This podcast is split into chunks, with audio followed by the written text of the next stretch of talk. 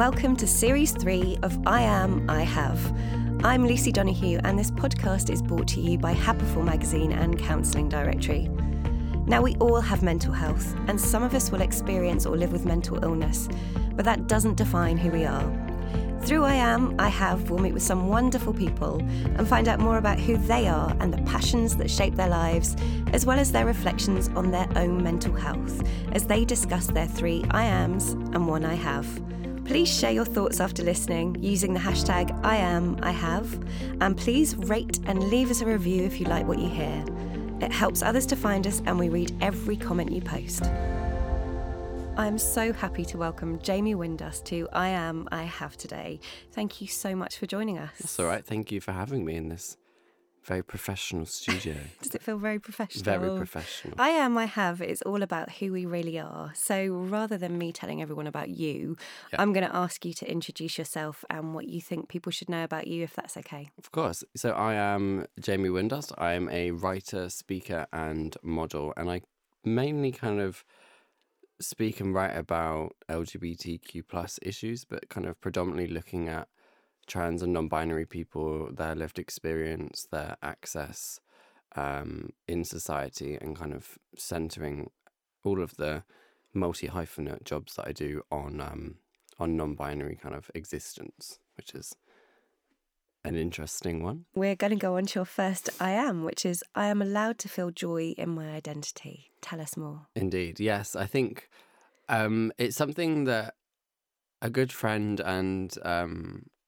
fellow non-binary kind of performance artist Travis Alabanza recently wrote about, and they were saying how, as non-binary people, we often know that we have joy in our identity. Like that's not something that we have to um, always affirm, and that we know that we are um, brilliant and valid in it. But it's kind of the violence and the the prejudice towards that um, that can make us question it. Mhm. And I think it's always a good reminder to to marginalized people to know to like remind yourselves of you've always known that you are happy in your identity and you shouldn't have to change that. You know that some people that might not be true, but when you reach a point where you are content and happy within it, I think it's important to almost mentally remember that and know that whatever else happens out and about, um, that you once had that joy and you once had that kind of memory of I'm content here. Um, so I'm going to try and remember that for this year. That's good. We've got it on tape, so you Yeah. can go, you can come back to it. How do you practice that? How do you continually remind yourself that you are allowed to feel joy in your identity? You know, when you are faced with alternative voices on it. You know, I started this year as a freelancer, kind of really just writing about identity, and I still do write about identity quite a lot. But what I've made sure that I do is I can have joy within that, but also by doing um, work with co- the community or work with um, writing and speaking that is not identity specific. So, speaking about fashion, speaking about beauty, speaking about even politics in some form, um, in a way that isn't just me stood on a platform having to identify myself and also ask people to to recognize that I I've learned to kind of know that there's more to me than just asking people for allyship. Um, I think that's important, and I st- I still continue to do that. But that has meant that I've had to really put in some uh, emotional coping mechanisms so that I can do that and not feel completely drained from doing it. Because what what happened at the beginning was I would I would do that and think it's a brilliant job, but then actually not realize the emotional impact that that has on you as a person. Of course, because you're giving away part of yourself every time you have that conversation. Yeah. And it must be a repeated conversation as well. Mm. So, and you were talking about making sure that you're working in all these different fields, and you do work in a lot of different fields. so, you were named Fashion Influencer of the Year this year by Blogosphere. That is hilarious. Yes, I was. uh, you are editor of Fruitcake magazine. You have just done a TEDx London talk. How was that for you? Because it seemed from Instagram Mm. like that was a big moment for you. I think that was a massive pinnacle. I think for for anyone as a speaker to kind of be asked because the thing with TED is there's a lot of misconceptions or things that people don't know. Like you don't, it's not like a job in a way. You kind of get asked to do it, and everyone there is a volunteer from the professional industry. So everyone is kind of doing it in their spare time, and the speakers do it in their spare time. It took about three, four months to kind of um, think of a topic, working closely with the team, um, writing it, and then verbalizing that, and then memorizing that, and then almost choreography of how to kind of be on stage. So it really was like crafting an absolute skill um, in something that I already did, but I've made it. It's like the, the pinnacle. Um, it was terrifying. I can imagine you it, it always looks like the people who do it are so exposed. Mm. Oh yeah, massively. Like the, I think that's partly the whole point. Like you know that carpet that we stand on, um, and the lights. It's very much like you on your own, and that's Yeah, in the almost the, point. Yeah, um, it was very emotional. I I did um have a bit of a a moment on stage, but I think that kind of showed how much it meant. You know, all, a lot of the speakers, we, when we were watching them, a lot of them were emotional during their talks, and I think that shows not only the topics of what they're talking about, but the bloody hard work that was had gone into it for the past, you know, three months. Well, congratulations. Thank you. and we'll add it to the show notes as well so that Ah, people thank can you. can can watch that as well. So I'm going to move on to your second I am, which is I am more than just what I look like. Tell us more. Yeah, I think um, in the past three months, I've really learned that, um, and I've always known that. You know, as as non-binary people, I think often, uh, like for example, with myself, um, when I would do fairly public-facing work as a non-binary person in the makeup and the way that I present, it almost sometimes can look like that that's saying there's only one way to look non-binary when actually that's really not true. Um, and I've tried to kind of challenge that within myself by not always wearing makeup or switching it up and kind of changing how I feel, um, changing what I wear to see if it impacts my identity. And what I've realized is it actually fully hasn't at all. It's impacted the way that I am received from people um, in a more, I guess, positive way. I don't receive as much discrimination publicly. Um, however, it hasn't changed the way that I feel about myself. And I think that's a really nice balance to have, actually, which I've learned fairly recently. And I was looking again at your Instagram, and you've you've talked about that. You've talked about you had a period of time when you weren't using makeup, and and you were talking about it was more about how other people had reacted to you, Mm. which which gave you some lessons to to share with other people that the way you look is not for other people. Yeah, massively. Yeah. So do you do you want to talk a bit about that? About how Mhm. people reacted within that that period? Yeah, I always say, you know, I feel like I say this like every day, but if I were to present the way I present for other people, I wouldn't do it because the, specifically in in public spaces, th- the reaction is 99% negative. So if I was to present how I do in a fairly feminine slash androgynous manner, for other people's reaction, it just wouldn't work because I would drive myself into the ground. Um, that time was really interesting because people, I had a mixture of reactions. So I kind of literally went makeup free for about three weeks. Um, and what was interesting was literally within that first week, I still had kind of homophobia on the streets. Um, however, en masse, the, the reaction was very different, and it was almost like I was flying under the radar and kind of just slotting in, which was quite a dichotomy because I felt very happy about that because I hadn't had that for so long. But I also felt I did get to a point where I felt like I wasn't being authentic Okay. because although I was still valid in my identity, a large part of that is is tied up with expressing myself in a way that I want to, and I did get to a kind of crux where I was like, I'm, I feel like I'm I'm not. Um, So now I've kind of hit a middle ground, as you can see today.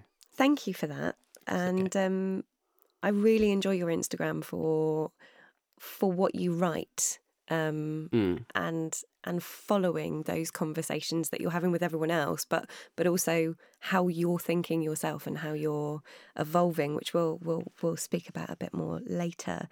Um, which does lead on to our third I am, which is I am constantly learning. Mm, absolutely. Uh, it's something that I think a lot of people in my position as almost like a social change maker or as a I hate this, but like as like an insta activist, which I deplore, um, that we know everything.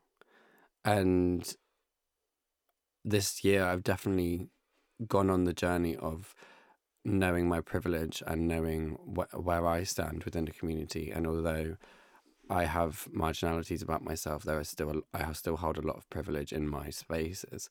So having to not only unlearn that, but also learn how other identities within the spaces that I'm in, and also other spaces, um, have problems, and being able to support them and open the door for them and lift them up has um has been brilliant. And I don't that's why it frustrates me when people don't want to learn how to help other people or they they um don't want to look at their own privilege because essentially all it's going to do is make the people around you feel more included and you can actually use your privilege to support other people um there's been a lot of conversations in the media recently about privilege and how a lot of people are, are saying that they don't have privilege because of X, Y, and Z, but often privilege is people with privilege are blind to it, which is really frustrating.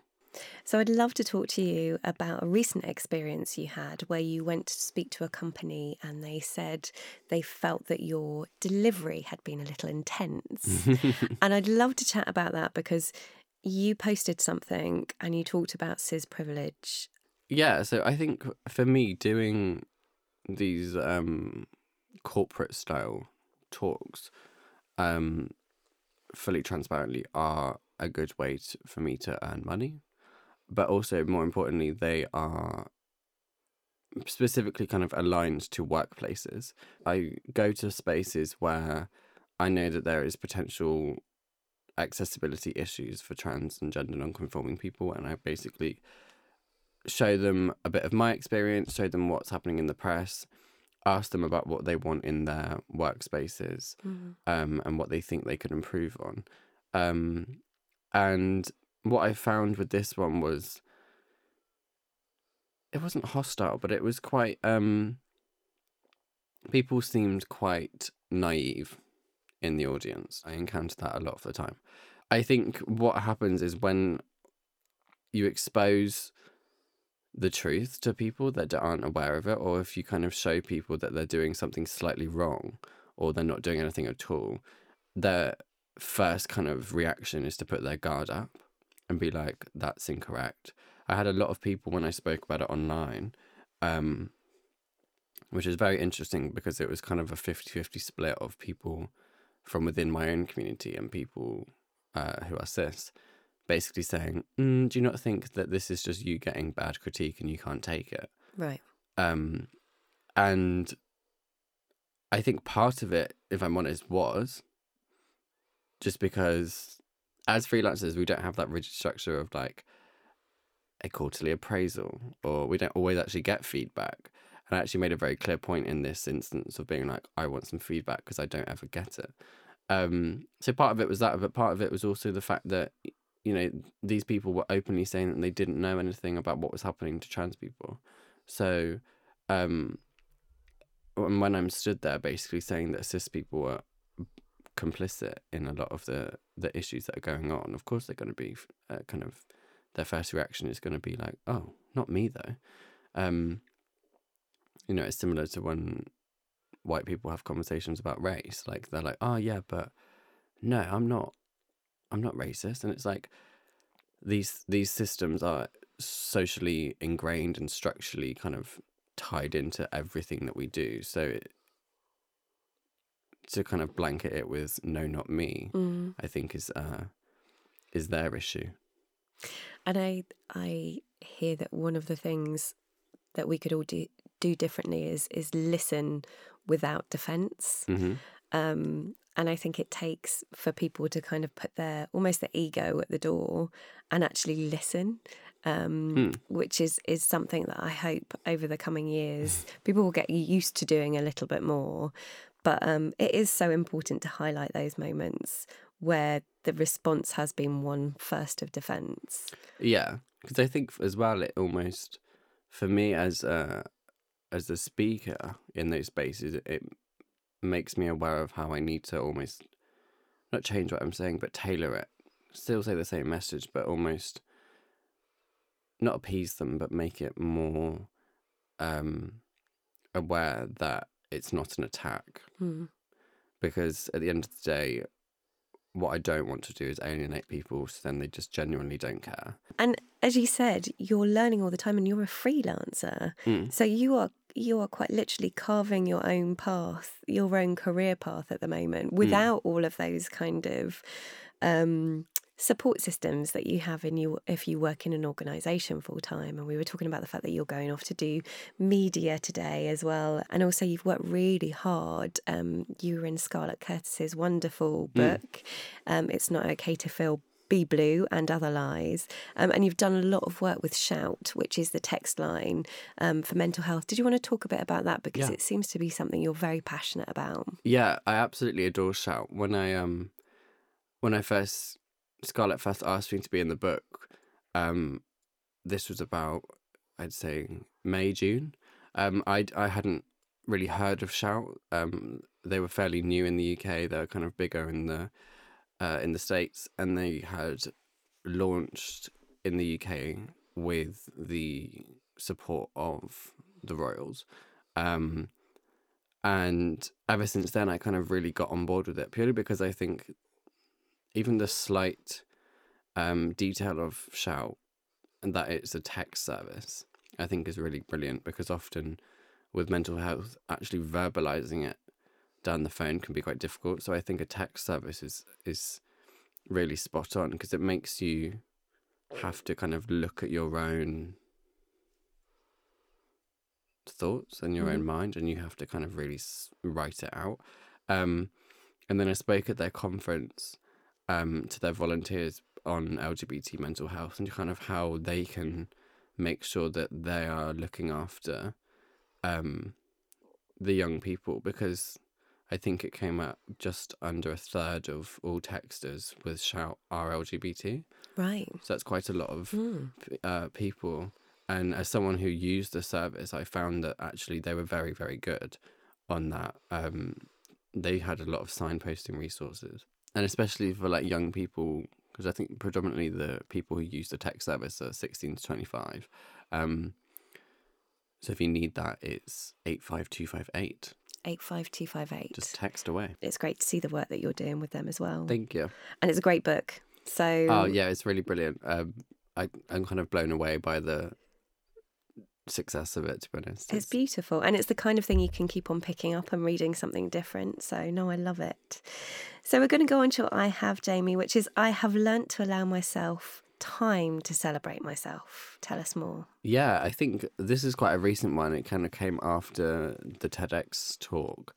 Um, I have what I call like the freelancer's curse, which is imposter syndrome, um, which is basically because I'm aware that I always talk about it, but I think pe- some people just don't know what it is. So um, it's basically a, a feeling of an awareness that you feel like you're not supposed to be doing what you're doing um, and that you've like ended up in the situations that you are in by fluke. Um, and after TEDx, which kind of during and after, I kind of realized that it was so surreal that I had massive imposter syndrome about it. I keep even now, like mildly, I'm like, was I like who, like what, what? Did that happen? Yeah, like who who said that I should be there? I was like, look at all these other cool people, um, and it's things like that that I kind of now, ever since that talk, I've now kind of been like, actually no, like you're there for a reason. Uh, like just celebrate that you've done something good. Yeah. because I find that really difficult. Um, I'm always one of those people that's always looking onto what's next. Like even after the TED talk, I was like, "But what am I doing now, though?" Um, so next year, celebration, and I would, I just do that by going on little holidays, like little mini breaks Great. in the UK on my own, just bob off. It's the thing to do. Just take a bit of time with yourself. Mm. We um, had Lauren Mann as our um, December cover, and she obviously is also a freelance. hmm And she said she was going to take some time for herself to just map out the last year Mm. and each month and what she'd achieved in each month and just look at it and take it in because there's always that sense of urgency of what's coming next, what's coming next, what's coming Mm. next. And she felt like she needed a moment to just look back um, and kind of appraise what had gone on and actually Yeah. take a bit of a moment. And I thought that was a really amazing thing to do before you leave one year and go into another because we're always thinking, you know, I'm going to get my planner. What am I going to do next year? But actually, have a look back and look at what you've achieved. And you have achieved so much this year Thank as you. well. So, I think that's. A, I'm going to steal that, Lauren. That's a great yeah, idea. she's she's a clever bird. She is.